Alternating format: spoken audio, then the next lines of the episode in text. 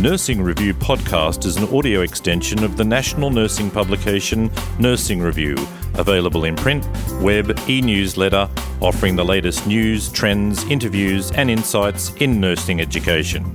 Subscribe to Nursing Review today by going to www.nursingreview.com.au and click on the no obligation four week trial subscription link.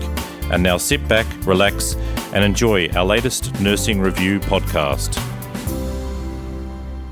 I'm health editor Dallas Bastian, and I'm joined by Emily Young, an RN currently working in a women's and children's hospital in Adelaide, who has taken her skills overseas to help remote communities in Nepal. Welcome, Emily. Thank you. Nice to join you. You started a health program in a remote part of Nepal, taking healthcare professionals on working trips. I understand the area you visited was affected by the recent earthquake. What health services do the people in these communities have access to, and what is currently needed? Um, so, I suppose, um, sorry, just jumping to the second part of that question first. Um, what's currently needed? Um, we're looking at the moment directly trying to just give them housing um, and some warmth and some food.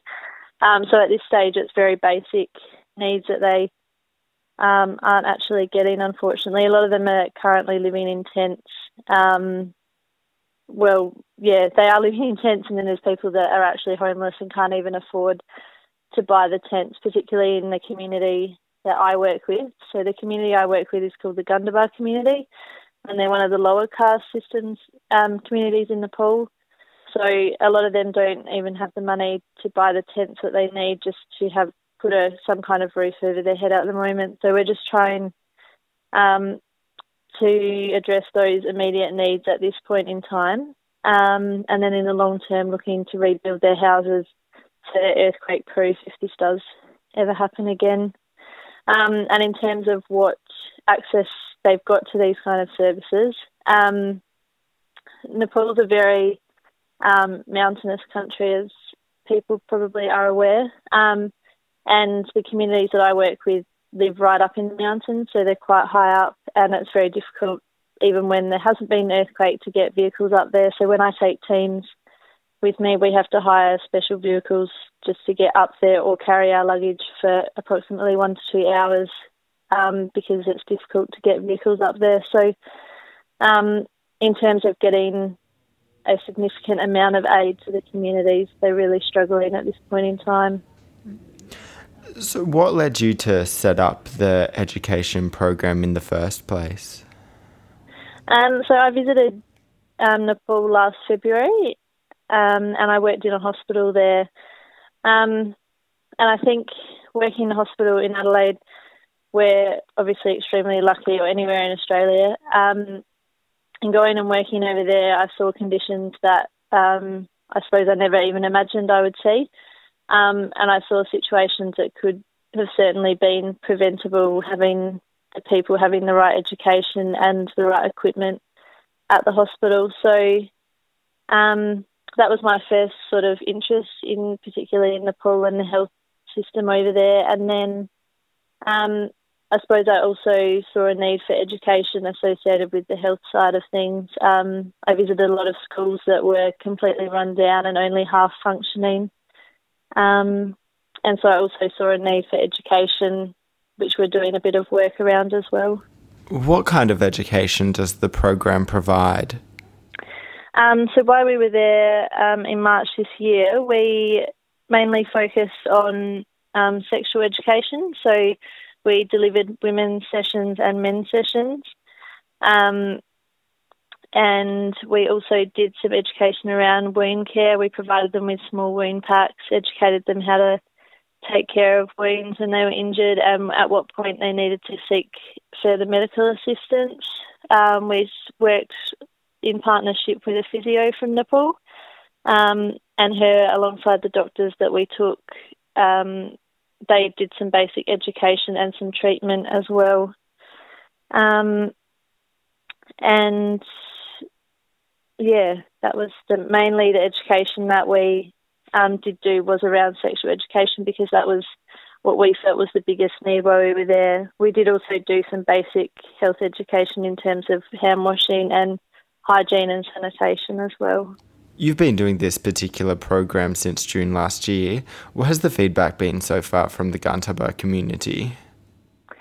Um, so we've had fantastic feedback um, since I started doing this kind of work. Um, I suppose our one of the biggest um, accomplish, accomplishments that I feel that um, we've made is sponsoring a nurse to go to university in Nepal. So when I was there the very first time doing some research to try and find out what the needs of the community were, we met a very driven young woman um, who had a great desire to go and get some further education. But as I mentioned before, coming from such a low caste, she never thought this would ever be possible. So um, we offered her um, some funding to go to university, and she's now a year through that degree, and she's um, absolutely loving it and doing a fantastic job, given that the kind of education the people receive in the villages, um, and she's had to go to the city. She's just doing